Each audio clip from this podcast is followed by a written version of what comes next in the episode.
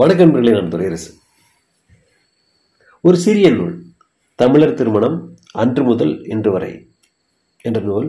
இது பேராசிரியர் திரு ச. மாடசாமி அவர்களால் எழுதப்பட்டது. மிகவும் செறிவான ஒரு நூல் மிக குறைவான பக்கங்கள். மொத்தம் வந்து ஒரு முப்பது பக்கங்கள் தான் இருக்கும். இதை வந்து முதல்ல ரெண்டாயிரத்தி ஐந்தாம் ஆண்டில் பாரதி புத்தகாலம் வெளியிட்டது. அதுக்கப்புறம் எட்டாம் பதிப்பாக ரெண்டாயிரத்தி பதினஞ்சில் வெளியிட்டாங்க. அதுக்கப்புறம் எத்தனை பதிப்பு இருக்கு எனக்கு தெரியாது. ஆனால் வந்து மிக மிக முக்கியமான நூல் என்று நான் இதை கருதுகிறேன். தமிழர்களுடைய திருமண முறைகளை பற்றி ஆய்வு நோக்கில் சொல்லப்பட்ட மிக அற்புதமான ஒரு நூல் இது. இது வந்து முப்பது பதினொன்று ரெண்டாயிரத்தி நாலு அன்று மதுரை காமராஜர் பல்கலைக்கழகமும் அதனுடைய தமிழியல் புலமும் சிங்கப்பூர் தமிழ் ஆசிரியர்கள் சங்கமும் இணைந்து நடத்திய ஒரு உலக தமிழ் ஆசிரியர்களுக்கான தமிழர் பண்பாட்டு சிறப்பு பயிற்சியில் வாசிக்கப்பட்ட ஒரு ஒரு ஆராய்ச்சி கட்டுரை போன்ற ஒரு கட்டுரை தான் இது.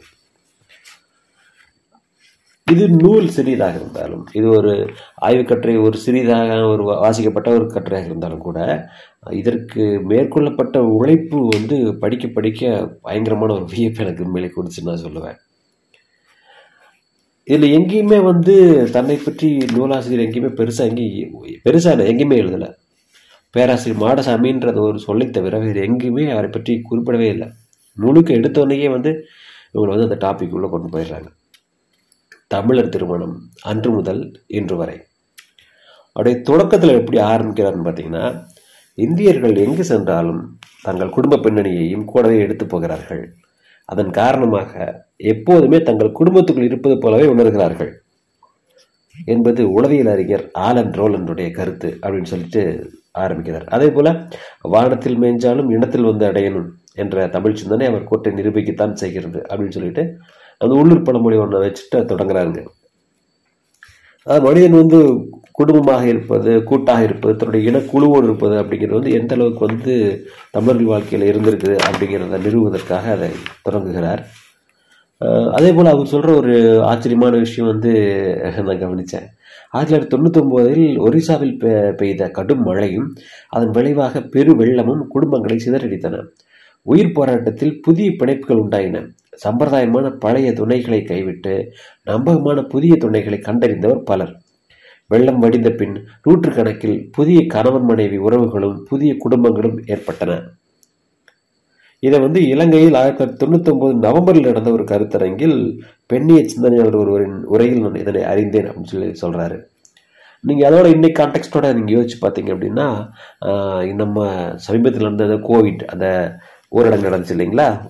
பொது ஊரடங்கு. அந்த பொது ஊரடங்கில் பார்த்தீங்கன்னா நிறைய குடும்பங்கள் மன இலக்கு என்று சொல்லக்கூடிய விவாகரத்தை பெற்றதை நாம் பார்த்தோம். அதே போல் நிறைய திருமணங்களுக்கான ஏற்பாடுகளும் நடந்தன. நிறைய பேர் வந்து பிரிந்து வாழ்ந்தவர்கள் சேர்ந்ததற்கான செய்திகளை நம்ம வந்து படித்தோம். ஏன்னா கூட்டி கழிச்சு கடைசியில் உயிர் தான் கடைசியில் மிஞ்சும் என்கிற ஒரு மகா பேருண்மையை ம- மனிதர்கள் தெரிந்து கொண்ட பொழுது அவங்களோட ஈகோலாம் விட்டுட்டு வந்து சேர்ந்ததை நம்ம பார்த்தோம். இது ஒரு புதிய தகவலாக இருந்துச்சு இந்த ஒரிசா தகவல் எனக்கு. அதே மாதிரி ஒரு இடத்துல சொல்றாங்க ரொம்ப நல்லா இருக்குது. ஒரே குறையால் பாதுகாக்கப்பட்ட இதயங்களின் இணைப்பு அப்படின்னு சொல்லிட்டு குடும்பத்துக்கு விளக்கம் தருகிறது ஐநா அமைப்பு. ஒரு குடைக்கு கீழே இருக்கக்கூடிய ஒரு ஒரு கூரைக்கு இருக்கக்கூடிய இதயங்கள்லாம் ஒன்றா சேர்ந்த ஒரு அமைப்புன்னு சொல்லிட்டு ரொம்ப புனிதப்படுத்தி ஐநா சபையுடைய ஒரு விளக்கம் வந்து சொல்லுது. அதுக்கடுத்த அதுக்கடுத்து ஒரு ஆய்வாளர் இப்படி சொல்கிறார் பாருங்களேன். குடும்பம் வழங்கும் கூரை குறித்து யாருக்கும் சந்தேகம் இல்லை ஆனால் குடும்பம் கூரையோடு மட்டும் இல்லை மறித்து எழுப்பப்பட்ட சுவர்களோடும் எல்லைகளை குறுக்கும் வேலிகளோடும் தான் அது இருக்கிறது. அதுதான் ஒரு ஆய்வாளருடைய பார்வை இதன் உண்மையான நுழைப்புலம் சமூக பார்வையோடு அதை பார்ப்பது. வெறுமனை புனிதப்படுத்துவது அப்படிங்கிறதெல்லாம் இல்லாமல் உண்மையில் அது என்னவாக இருக்கிறது அப்படிங்கிறதையும் பார்க்கறது வந்து ரொம்ப நல்லா இருக்கு. அதே மாதிரி இந்த பெண் கொடுத்தல் ஒரு பொருளை கொடுப்பது போல பெண் கொடுத்தல் அப்படிங்கிறது பார்த்தீங்களா அதை வந்து இந்த கட்டுரையில் வந்து நல்லாவே அடிக்கோடிட்டு காமிக்கிறார். ஏன் ஒரு பெண் ஒரு பொருளாக கருதப்படுகிறாள்? ஏன் அவர் கொடுப்பதும் வாங்குவதுமான பொருளாக இருக்கிறார் ஆணை கொடுப்பதுங்கிற வார்த்தை ஏன் அப்படிங்கிற கேள்வி வந்து நமக்கு அது வந்து இம்ப்ளைட் அது உள்ளடங்கி இருக்குதுங்க. பார்த்தீங்கன்னா கொடுப்பது எடுப்பது என்ற சொற்கள் எந்த விளக்கம் தேவைப்படாதபடி தமிழ் சூழலில் திருமணத்தை நினைவு கொண்டு வருகின்றன. நினைக்கியான் கொடுப்ப கொன்மதி என்று கபிலர் விச்சிக்கோவிடம் பாரி மகளிரை கொடுப்பதற்கு விண்ணப்பிக்கிறார். இது வந்து புறநானூரில் இரநூறாவது பாட்டில் இருக்குது பணக்கார கப்பல்னு பார்த்து கொடுத்தீங்களே இது பாழடைஞ்ச கப்பல்னு பார்த்தவங்க சொல்லலையோ எனவும். தேளுக்கு ரெண்டு கண்ணு தெய்வம் கொடுத்த கண்ணு. தேளடையும் வாசலிலே என்னை தெரிஞ்சிருந்தும் கொடுத்துட்டீங்களே எனவும். பெற்றோரிடம் பெண் விசும்பும் நாட்டுப்புற பாடல்களில் திருமணம் என்ற வார்த்தை இல்லாத பொழுதும் கொடுத்தீர்களே என்ற வார்த்தையே திருமணத்தை மட்டுமின்றி திருமணத்தின் வேதனையும் உணர்த்துகிறது அப்படின்னு சொல்றார். சமீபத்தில் நான் ஒரு தொலைக்காட்சி நாடகத்தில் ஒரு ப்ரமோன்னு சொல்லுவாங்க பார்த்தீங்களா ஒரு முன்னோட்டம். அதில் வந்து பார்த்தேன் நான்.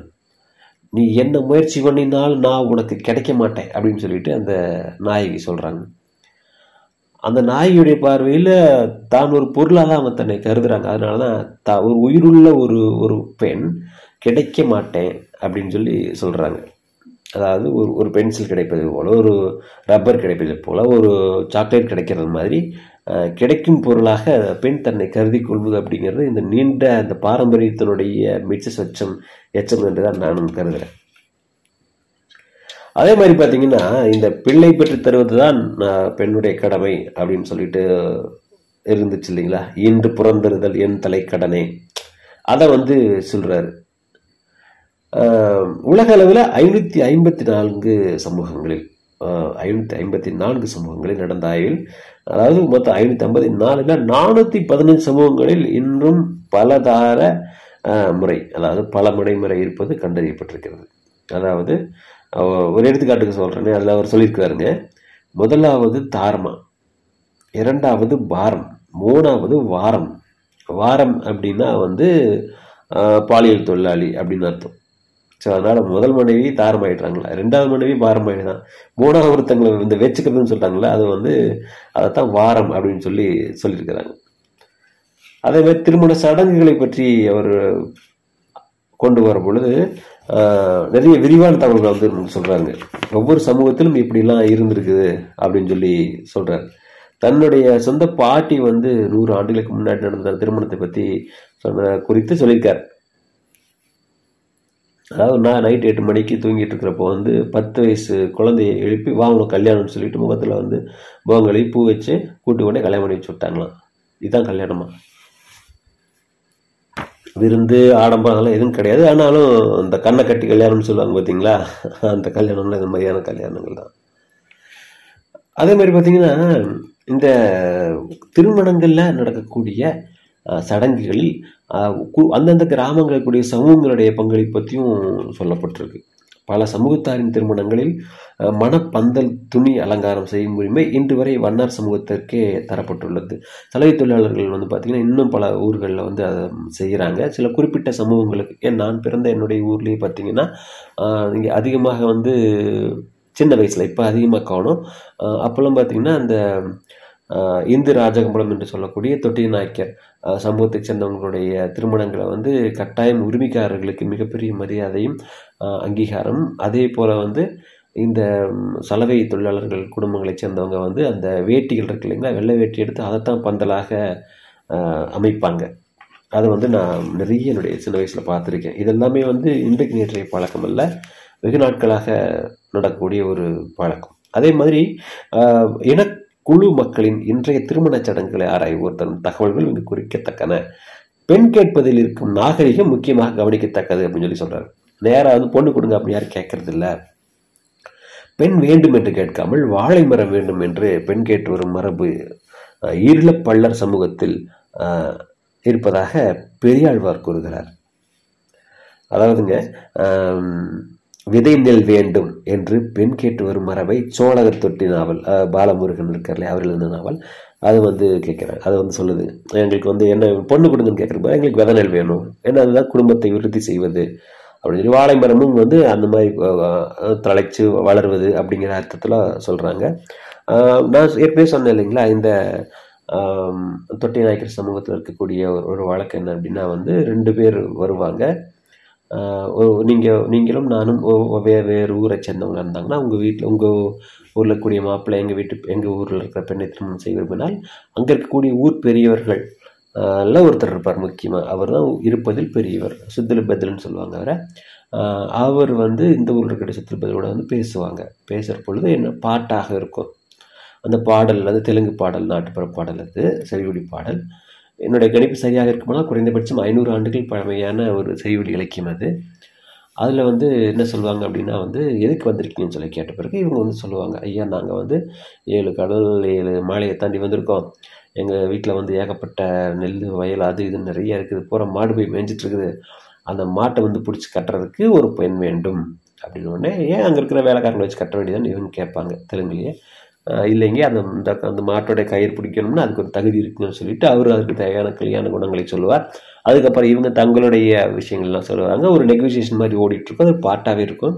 பல மா பல நாட்களை கடந்து கூட அது நடந்ததாக கேள்விப்பட்டிருக்கிறேன். இப்போ வந்து சின்ன சடங்காக சுருங்கியிருக்கு. ஆனால் இதுக்கு சொல்ல வந்து அப்படின்னா நேரடியாக பெண் அப்படின்னு சொல்லி கேட்காம வந்து ஒரு மங்கள சொல்லை சொல்லி இப்படி எங்களுக்கு வேணும் அப்படின்னு சொல்லி கேட்குற வழக்கம் அப்படிங்கிறது வந்து பல்வேறு சமூகங்களில் இருக்குது அதுக்காக நான் சொல்ல வந்தேன். அதே மாதிரி இன்னொரு சுவாரஸ்யமான ஒரு தகவல் ஒன்று இருக்குது இந்த நூலில். என்னென்னா பெண் வீட்டாயின் அன்பை பெற பெண் வீட்டில் தங்கி உழைக்கும் ஆடவனை இருளர் பெண்கள் வந்து மென மாப்பிள்ளை ஒருவேளை மெனக்கெட்ட மாப்பிள்ளைன்னு தெரியல மென மாப்பிள்ளை என அழைக்கிறார்களாம். ஆண் என்ற அகந்தை முதுகலை பட்டமாக மணமகன் அகந்தை அப்படிங்கிறது இருக்குது சொல்லிட்டு அந்த மெனமா பிள்ளைகள் இந்த அகந்தையை கைவிட்டவர்கள் அப்படின்னு சொல்லிட்டு பேராசிரியர் மாடசாமி குறிப்பிடுகிறார்.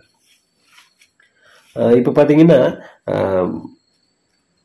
இந்த திருமணங்களில் நடக்கக்கூடிய சடங்குகளில் இடம்பெறக்கூடிய பொருட்களை பற்றி நிறையா சொல்லியிருக்காரு. குறிப்பாக உப்பு ஏன் உப்பு வந்து வைக்கப்படுகிறது அப்படின்றப்போ உப்பு தான் ஒரு காலத்தில் வந்து செல்வத்தை அளவிடுகிற ஒரு பொருளாக இருந்துச்சுங்க. உப்பு வந்து பெரிய பண்டமாட்டு வணிகத்தில் மிக முக்கியமான பொருள் ஒன்று ரெண்டாவது உப்பு வந்து கெட்டு போகாதது ஒன்று எதையும் பதப்படுத்தி வைக்கக்கூடியது நீண்ட காலம் உழைக்கக்கூடியது அது ஒன்று. ரெண்டாவது உப்பு வந்து அடிப்படையிலே வந்து உங்களுக்கு வந்து நோய் சக்தியை கொண்டது. அது இல்லாமலும் உப்புக்கு வந்து நிறைய காரணங்களை வந்து சொல்கிறாங்க அது ஒரு விஷமுறிவுக்கான காணிக்கை அப்படின்னு சொல்லி சொல்கிறாங்க அதனால தான் கோயில்கள்லாம் வந்து உப்பை கொண்டு போய் நம்ம போடுறதுக்கு காரணமே வந்து அது விஷமுறிவு சம்மந்தமான ஒரு மருந்து சேகரிப்பு அப்படிங்கிற அர்த்தத்தில் தான் வந்து பண்ணுறாங்க கேரளத்தில் உள்ள விசாரி அதாவது பகவதி அம்மன் கோயிலில் வந்து அங்கே வரக்கூடிய இந்த வேடர்கள் வந்து பிரசாதமாக அவங்களுக்கு வந்து உப்பு தான் கொடுக்குறாங்களாம் இது வந்து பிஎல் சாமி அப்படிங்கிறவர் வந்து ஒரு ஆய்வாளர் வந்து சொல்லியிருக்கார். சில வீடுகளில் பார்த்தீங்கன்னா சில சமூகங்களில் வந்து உப்பு சர்க்கரை ரெண்டுமே வைப்பாங்க. அது எதுக்குன்னு சொல்லி கேட்குறப்போ ஒருத்தர் பெரியவர் சொன்னாரா இது தெரியாதாப்பா எப்போ உப்பும் சீனி எவ்வளோ வருஷம் கெட்டு போகாதுல்லப்பா அதனால தான்ப்பா அப்படின்னு சொல்லி சொல்கிறாங்க அதனால் ஒரு முடிவு எடுக்க முடியாது. பல்வேறு காரணங்களால் தான் அந்த ஒரு சடங்குகள் உருவாக்கி அதற்கான மரியாதை மரியாதையை அவங்க கொடுத்துருப்பாங்க அப்படின்னு சொல்லிட்டு அதை சுற்றி அவர் வராருங்க. அதே மாதிரி இந்த சில சடங்குகள் சில இழிவான சடங்குகள் இருந்திருக்குது இல்லையா? அதையெல்லாம் அகற்றுவதற்கு எப்படிப்பட்ட இயக்கங்கள் நடந்துச்சு அந்த காலத்தில் அப்படின்னு சொல்லிட்டு அதை பற்றியும் ஆய்வாளர் சொல்கிறாருங்க கேரளத்தில் நம்பூதிரி பிராமண ஆஹ், பிராமணர்கள் வந்து என்ன பண்ணுவாங்கன்னா நாயர் குடும்ப பெண்களுடன் அதாவது நாயர் ஆண்களின் எதிர்ப்பின்றி கட்டுப்பாடற்ற உறவு வைத்திருந்த முறையை பற்றியும் குறிப்பிடுறார். அதுக்கு பேர் தான் சம்பந்தம். சம்பந்தம் பண்ணுறதுன்னு சொல்கிறேன் இல்லைங்களா? அது வந்து அந்த ஒரு அவ்வளோ நல்ல வார்த்தை கிடையாது. அவர் காலத்தில் உங்களுக்கு தெரியும். கேரளத்தில் வந்து அந்த வழக்கம் இருந்துச்சு. அவர் ம- மன்னராகவே இருந்தாலும் நம்பூதிரி அவருடைய அவர்கிட்ட வந்து இந்த மன்னர் வந்து தன்னுடைய இளமனைவியை அனுப்பிட்டு அதன் பிறகுதான் வந்து திருமண உறவை அதாவது இல்லற வாழ்க்கை இவர் தொடங்குவார். இப்படி ஒரு மாதிரி இருந்துச்சு அதுக்கு பேர் தான் சம்பந்தம் அப்படிங்கிறது.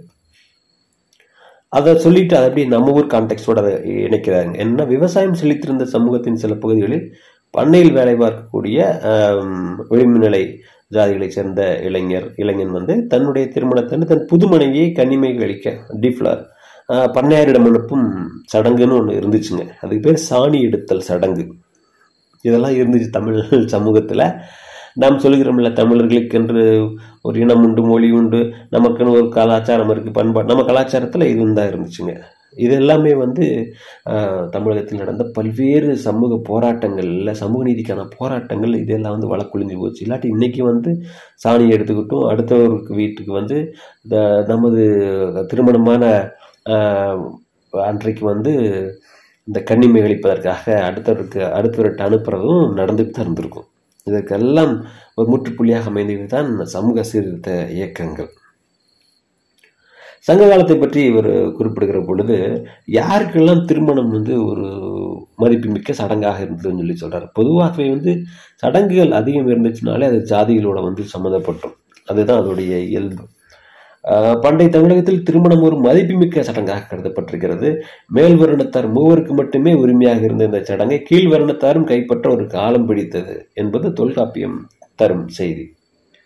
மேலோர் மூவர்க்கும் புணர்த்த கரணம் கீழோர்க்கு ஆகிய காலமும் உண்டே.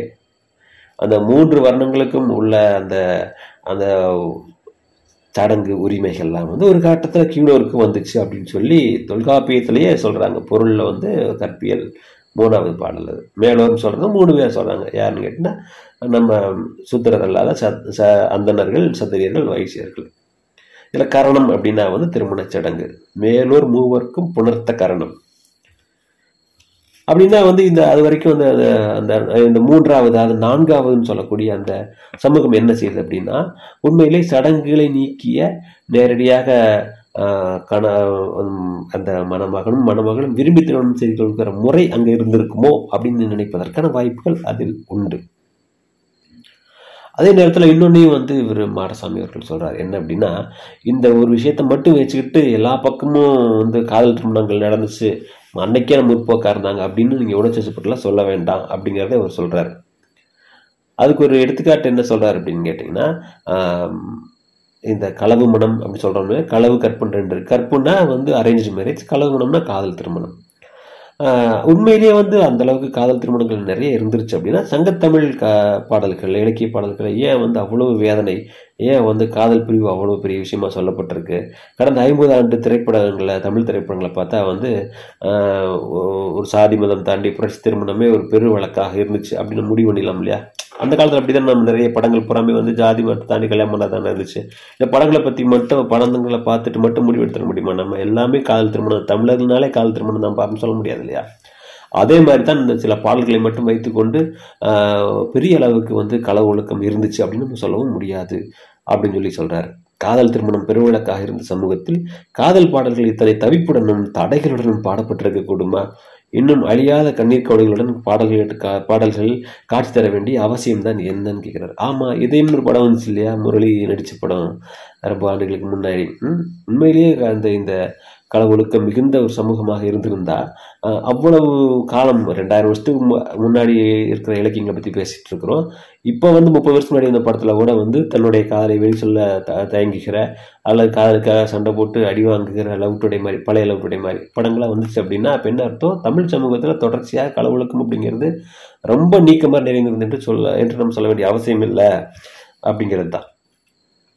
அதே மாதிரி இது தன் ஒரு மகளை வந்து ஒரு பொருளாக கருதுவதால் தான் நான் யாருக்கு விரும்புகிறேனோ எனக்கு யாரை பிடித்திருக்கிறதோ அவருக்கு இந்த பொருளை கொடுத்துருவேன். ஒரு சின்ன குழந்தை சொல்கிற மாதிரி. அப்படி மனநிலை தான் அன்னைக்கு பெண்ணை பெற்றவர்கள் இருந்திருக்கிறாங்க அப்படின்றது வந்து ஒரு மாடசாமி சொல்கிறாருங்க தன்னை முறைப்படி வணங்காதவருக்கு தன் மகளை தந்தை மனம் முடித்து தருவதில்லையாம். தன் தக வணங்கார்க்கு ஈகுவன் அல்லன். தனக்கு தக்கவாறு வணங்காருக்கு வணங்காதவர்களுக்கு ஈகுவன் தர மாட்டேன் அல்லன் புறநானூரில் இருக்குது இந்த பாட்டு முந்நூற்றி முப்பத்தி எட்டாவது பாட்டு. அது மாதிரி ஒரு அப்பாவை நீங்கள் வந்து கூல் பண்ணிட்டீங்கன்னா பொண்ணு கிடச்சிரும். அப்படி தான் இருக்காது வேறு அந்த பொண்ணுடைய மனசு அப்படிங்கிறதுக்கெல்லாம் பெரிய அளவுக்கு வந்து ஒரு ஸ்பேஸ்லாம் கொடுத்த மாதிரிலாம் இல்லை. ஆனால் சில சமூகங்கள் பார்த்தீங்கன்னா இந்த களவொழுக்கத்துக்கு வந்து நிறைய வாய்ப்பு இருந்துச்சு. எடுத்துக்காட்டுக்கு உடல் உழைப்பை மட்டுமே பிரதானமாக கொண்ட சமூகங்கள் இருக்கு பார்த்தீங்கன்னா எடுத்துக்காட்டுக்காக வந்து இந்த நெய்தல் என்று சொல்லக்கூடிய கடலும் கடலை சார்ந்த பகுதியும் இருக்கு பார்த்தீங்களா அங்கே இருக்கக்கூடிய மக்களை பொறுத்த வரைக்கும் இந்த மாதிரியான பிரச்சனை பெரிய அளவுக்கு இல்லை. ஏன்னு கேட்டிங்கன்னா ஆஹ், அவங்களுடைய தொழிலுடைய தன்மை அப்படி இருந்தது. ரெண்டாவது அவங்கள் அவங்க வந்து வெ- வெ- வெளியூர்களுக்கு போகிறவங்களாக நிறைய டிராவல் பண்ணுறவங்களாக இருந்தது ஒரு காரணமாக இருந்திருக்கலாம். நீ என்னை பார்க்க வரலாம் தடையில்லை. எங்கள் ஊர்க்காரர்களுக்கே ஒருவரை இன்னொருவருக்கு தெரியாது. பிறகு யாருக்கு தெரிய போகிறது என்று தலைவி தலைவனுக்கு துணிச்சலாக அழைப்பு விடுவது கடற்கரை பிரதேசத்தில் சாத்தியமாக இருக்கிறது. இனிவரின் தவறும் இல்லை. எனையதுவும் பிறர் பிறர் அறிதல் யாவது? தமர் தமர் அறியாச்சேரியும் உடைத்தே. தமர்னா தம்முடைய மக்கள்னு அர்த்தம். அதான் நம்ம ஆளுங்க அப்படின்ற மாதிரி. தமர் தமர் அறியாச்சேரி அப்படின்னா நம்மால் யாருன்னே அவனுக்கு தெரியாது. சரிங்கிறது ஒரு ஒரு குடியிருப்பு தான் சொல்கிறாங்க அது வந்து வேற எந்த அர்த்தத்திலையும் சொல்ல வரல. So, இனிவரின் தவறுமில்லை எனையதும் பிறர் பிறர் அறிதல் யாவது தமர்த்தம அறியா சேரி முடைத்து அப்படின்னு சொல்லிட்டு நற்றிணையில் முன்னூற்றி முப்பத்தி ஒன்றாவது பாடல் அது. அதே மாதிரி பெண்களை வந்து க காவல் காத்து வச்சுக்கிட்டுலாம் வந்து கடற்கரையில் இருந்ததில்ல. ஒருத்தர் மீன் பிடிக்க போனால் ஒருத்தர் உப்பு வைக்க போயிடுவாங்க. அந்த மாதிரியான பார்ப்பதற்கு எளிய ஒரு நேரடியாக சந்திப்பதற்கு எளிய ஒரு சமூகமாக தான் வந்து இந்த இவர் இந்த இவர்களை இப்போ நெய்தல் சமூகத்தை போன்ற சமூகம்லாம் இருந்திருக்கு அப்படிங்கிறதையும் வந்து சொல்கிறாங்க அப்படின்னா வந்து இன்னொரு விஷயத்த ஒரு ஆய்வாளர் பார்க்குறாரு பாருங்களேன். அது என்னுடைய கருத்தோட ரொம்ப ஒத்து போகும். பிற திணைகளில் தெரியாத பரத்தமை ஒழுக்கம் மருதத்தில் மட்டும் தெரிவது ஏன்? என்ற வினாவுக்கு செல்வம் கொளிக்கும் மருதம் பண்புகளில் உண்டாக்கிய சரிவு என்று ஏற்கனவே ஆய்வுகளில் விடை சொல்லப்பட்டிருக்கிறது. இது இது வந்து பண்பாட்டு மானுடவியல் பார்வையில் பார்க்குறாங்க நீங்கள் உடனே மார்க்சிய பார்வையில் எடுத்துகிட்டு போங்களேன். இது வந்து ஒரு மெல்ல மெல்ல எங்கே எங்கே ஒரு இடத்துல சொத்து குவிகிறதோ அங்கே பண்பாட்டில் வந்து பெரிய அளவுக்கு வந்து மாற்றங்கள் ஏற்படும் அப்படின்னு தான் வந்து மார்க்சியம் சொல்லுது. இருக்கிற சொத்தை தக்க வச்சுக்கணும்னா பல்வேறு சமரசங்களை வந்து அது செய்து கொண்டு தான் ஆக வேண்டும். பல்வேறு அடக்குமுறைகளை செய்து கொண்டு தான் ஆக வேண்டும். அதுதான் அந்த பூர்ஷ்வாத்தனம் சொல்லி சொல்லுவாங்க இல்லையா? அதுதான் அது. அதைத்தான் வந்து மருத இந்த மருதத்தலையில் வந்து நிறைய நடக்குது முல்லையில் நடக்குதுன்னு சொன்னது காரணம் தான் அன்னைக்கு அந்த மார்ச்சுங்கிற வார்த்தை இல்லையே தவிர எங்கு சொத்து சேர்க்கிறதோ எங்கு செல்லும் சேர்க்கிறதோ அங்கு அது தன்னை காப்பாற்றிக் கொள்வதற்காக எல்லா விதமான சமரசங்களையும் செய்யும் எல்லா விதமான அட்டூழியங்களையும் செய்யும் அப்படிங்கிறது தான். அதனால தான் முழுக்க முழுக்க முழுக்க உடல் உழைப்பையே பிரதானமாக கொண்ட சமூகங்களில் வந்து இது வந்து அதிகமாக இல்லாமல் இருந்தது காரணம் அதுதான்.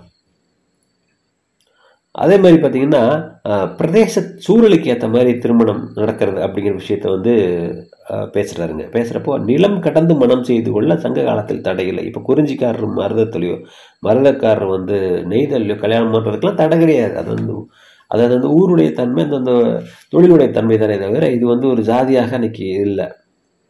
இருப்பினும் இத்தகு மனங்கள் பலவாக காணப்படவில்லை. ஏன்னா இரண்டுக்கும் சம்மந்தம் இல்லாமல் இருக்கும். குறிஞ்சிங்கிறது ம- அது மலையில் வாழ்ந்துட்டு இருப்பாங்க. அவங்க சம்மந்தமே நம்ம கடலை பார்க்குறதுக்கு ரொம்ப தூரம் போக வேண்டியிருக்கும். அதனால் ட்ராவல்ங்கிறது அன்றைக்கி கம்மியாக இருந்துச்சு. அது ஒரு காரணமாக இருந்திருக்கலாம். ரெண்டாவது அவங்க வாழ்ந்த சூழல். எந்நேரம் செடிகுடியோடு வாழ்ந்தவங்களுக்கு எந்நேரம் உப்பு காதில் வாழ்றது கஷ்டமாக இருந்திருக்கலாம்.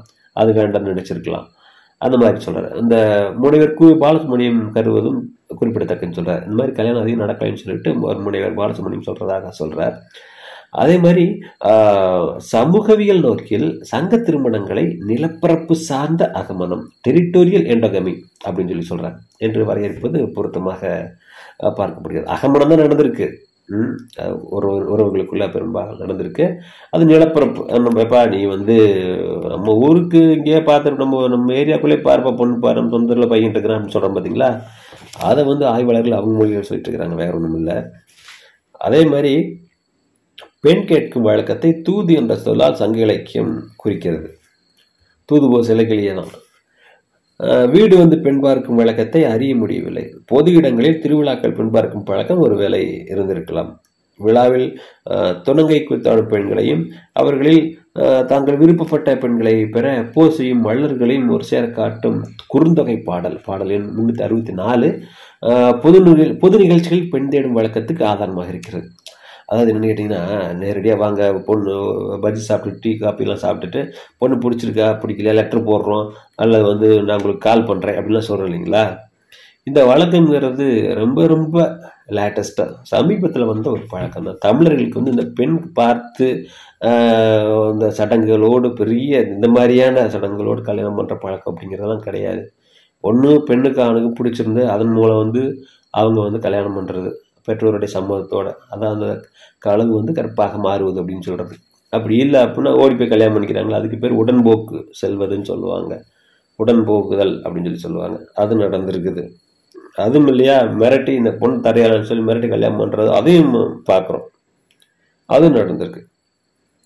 ஆனால் அந்த பெண் பார்க்குற வழக்கம் தான் இல்லை மாறாக வந்து ஒரு இந்த வீட்டை பொண்ணு இருக்குன்னு எப்படி தெரியும்? நமக்கு தெரியாது இல்லையா? அதனால் வந்து இந்த திருவிழாக்களில் பெண் பார்க்குற வழக்கம் இருந்திருக்கலாம் அப்படின்னு சொல்லி சொல்கிறாங்க இன்றைக்கி கூட நாட்டுக்கோட்டை செட்டியார் என்று சொல் சொல்லக்கூடிய நகரத்தாருடைய சமூகத்தில் பார்த்தீங்கன்னா அந்த நடக்கக்கூடிய விழாக்களில் இந்த மாதிரி வந்து கும்பலாக பெண் பார்ப்பது ஓ உங்கள் வீட்டில் இந்த பொண்ணு இருக்கா அப்படின்னு தெரிஞ்சுக்கிட்டு அப்புறம் அவங்கள்ட்ட கூப்பிட்டு பேசி செஞ்சு வந்து அந்த அது- அதை வந்து திருமணமாக மாற்றுவது இப்படிலாம் வந்து உண்டு.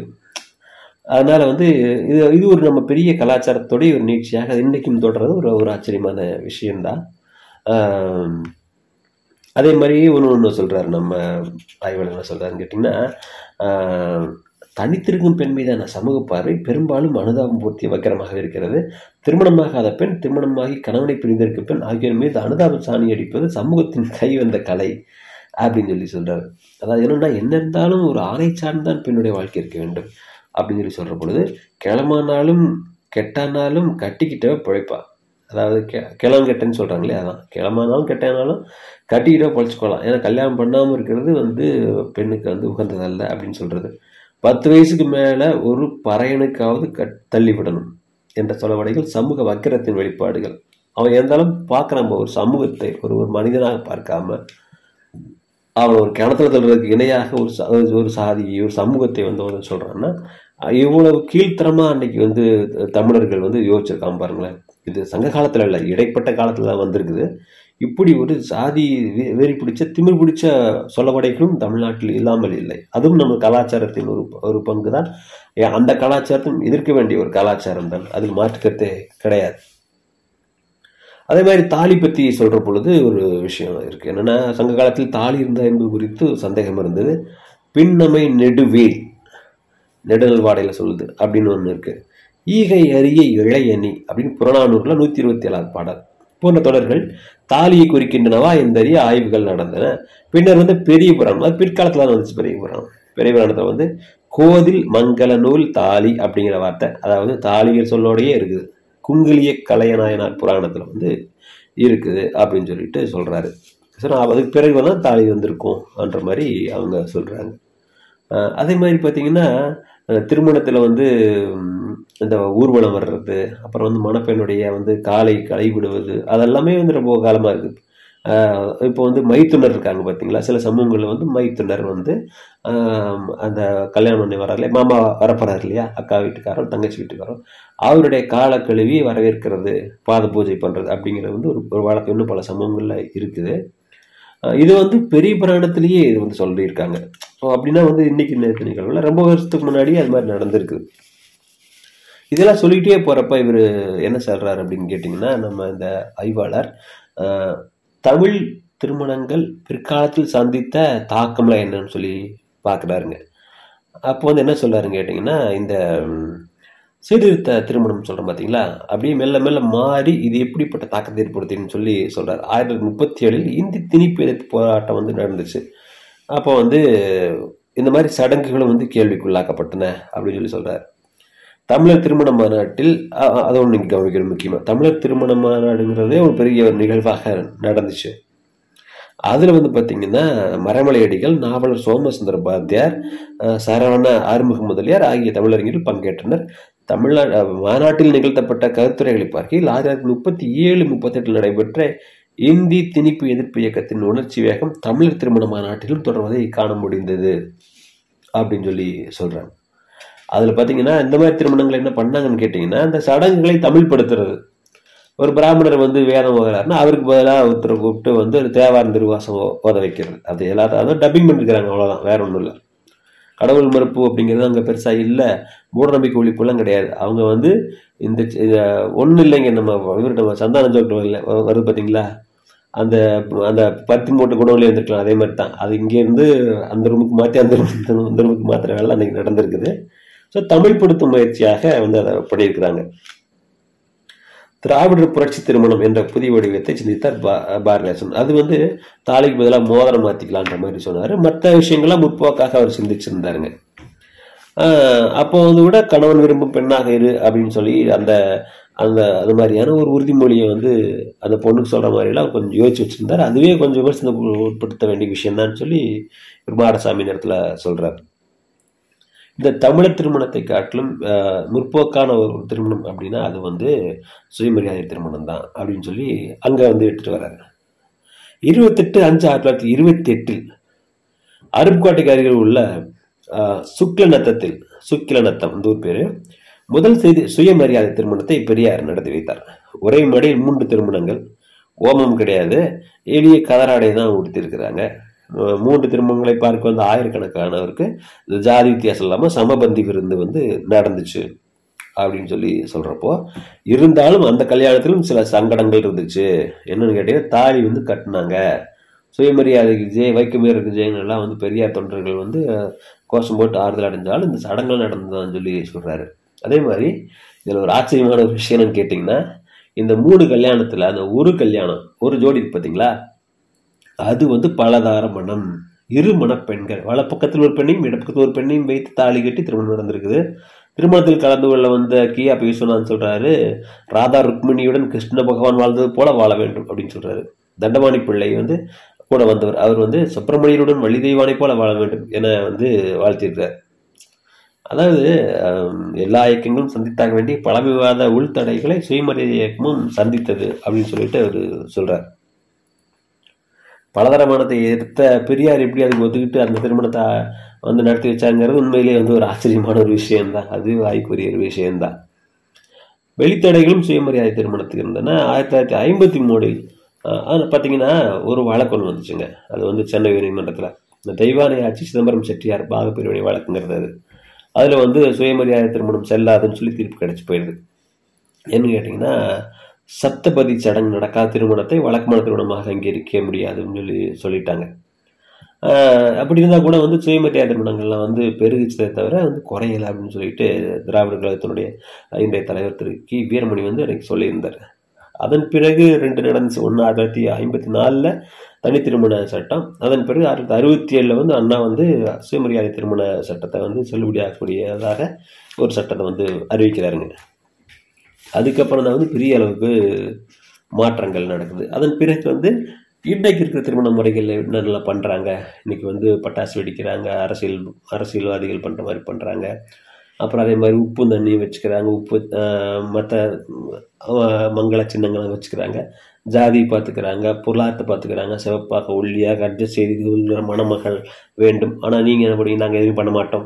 நாங்கள் அட்ஜஸ்டே பண்ண மாட்டோம் அப்படின்னு சொல்லிட்டு ஞாயிற்றுக்கிழமை காலையில் தொலைக்காட்சிகளில் பேசக்கூடிய மணம் மகன்களுடைய அப்பா அம்மா அம்மார்களை நாம் பார்க்கிறோம்.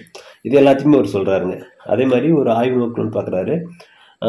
ஒரு பத்திரிக்கை சொல்லி மணமகன் தேவை மணமக்கள் தேவை அந்த விளம்பரங்களை பற்றி பேசுகிறாரு ஒரு பத்திரிகையில் அது வந்து தினசரி செய்தித்தால் வாரம் ஒரு முறை வரும் அதோடைய இணைப்புல வந்து நூற்றி ஐம்பது முதல் இரநூறு விளம்பரங்கள் வரை இடம்பெறும்.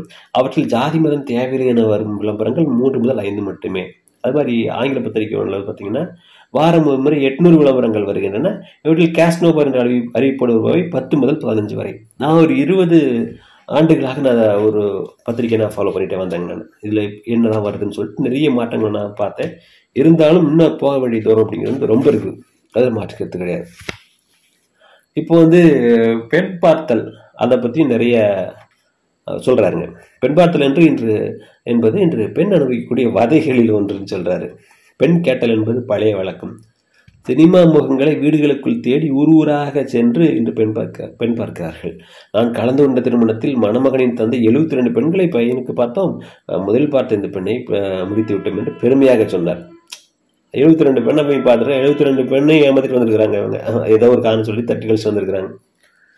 அது வந்து இப்போ ஒரு பெருமையாக இருக்குது. மோத பொண்ணையை நாங்கள் பார்த்த பொண்ணை ஃபஸ்ட்டு பொண்ணை கல்யாணம் பண்ணிட்டோம் அப்படிங்கிறது இன்னைக்கு வந்து அது அது ஒரு சாதனை. அதே மாதிரி ஒரு தகவலையும் சொல்கிறாரு என்னன்னு கேட்டிங்கன்னா இந்த பெண் பார்த்தல் சடங்குனால வந்து அதில் ஏற்பட்ட ஏமாற்றம் காரணமாக ஆடையில் தீ வைத்து கொண்ட நான்கு இளம் பெண்கள் உயிருக்கு போராடிய நிலையில் சேர்க்கப்பட்டிருந்தார்கள் மருத்துவமனைகள்னு சொல்கிறார் ஸோ எந்த அளவுக்கு உணர்வுகளோடு சம்பந்தப்பட்ட விஷயமாக உணர்வு மீது தாக்கத்தை ஏற்படுத்தக்கூடிய அல்லது சுயமரியாதை மீது தாக்கத்தை ஏற்படுத்தக்கூடிய விஷயமாக அந்த பெண் பார்த்தல் சடங்கு அப்படிங்கிறது வந்து இருக்குது அப்படின்னு சொல்லி அவர் சொல்கிறார் அதே போல் வந்து இந்த அறிவொளி இயக்கம் உங்களுக்கு தெரியும். தமிழ்நாட்டில் வந்து மிகப்பெரிய புரட்சி ஏற்படுத்திய இயக்கம் அது நானும் இதில் கொஞ்ச நாள் வேலை செஞ்சுருக்கிறேன். அதை பற்றி பேசுகிற பொழுது அவர் என்ன சொல்றார் அப்படின்னா கவலைக்கு மாற்றாக நான் பார்த்த எளிய அறிவொளி திருமணங்கள் அது மாதிரி நடந்துச்சுங்க. உறவினருக்கு பதிலாக இயக்கத்தினர் முன்னின்று நடத்திய முற்போக்கு திருமணங்களும் குமரி மாவட்டத்து பாயசம் போல இக்கட்டுரை முடிக்கையில் என் நினைவில் வந்து இணைக்கின்றன அப்படின்னு சொல்லி முடிக்கிறாரு. அந்த நூலுடைய இறுதியில் வந்து குறிப்புகள் ஒரு ரெண்டு பக்கத்துக்கு வந்து எங்கெங்கெல்லாம் குறிப்புகள் எடுத்திருக்குன்னு சொல்லி சொல்றாரு. மிக மிக சிறிய நூலுங்க இது. ரொம்ப ரொம்ப சின்ன நூல் தான். பக்கம் முப்பத்தி ரெண்டு தான். ஆனால் நீங்கள் அதை ஒரே ஒ- ஒரே மூச்சை நீங்கள் படித்து முடிக்க முடியாது. ஒவ்வொன்றை பற்றியும் படிச்சுட்டு அதை பற்றி கொஞ்சமாக நீங்கள் யோசிக்கிற மாதிரி தான் இருக்கும் இது நூல். மிக மிக நல்ல நூல் இது. அவசியம் நீங்கள் படிக்கணும். ஒரு நல்ல ஆய்வாளர் திரு மாடசாமி அவர்கள் பார்த்தீங்கன்னா இந்த தமிழர் திருமணம் அன்று முதல் இன்று வரை என்கிற பாரதி புத்தகாலயம். அவங்க புக் ஃபேரை வந்து அரங்கம் போட்டிருக்கிறாங்க. நீங்கள் அங்கே அங்கே கேட்டு வாங்கி இதை தயவு செஞ்சு படிங்க. மிக மிக முக்கியமான ஒரு நூலாக நான் இதை பார்க்கிறேன். அடுத்த நூலோடு நாளை சந்திப்போம். நன்றி. வணக்கம்.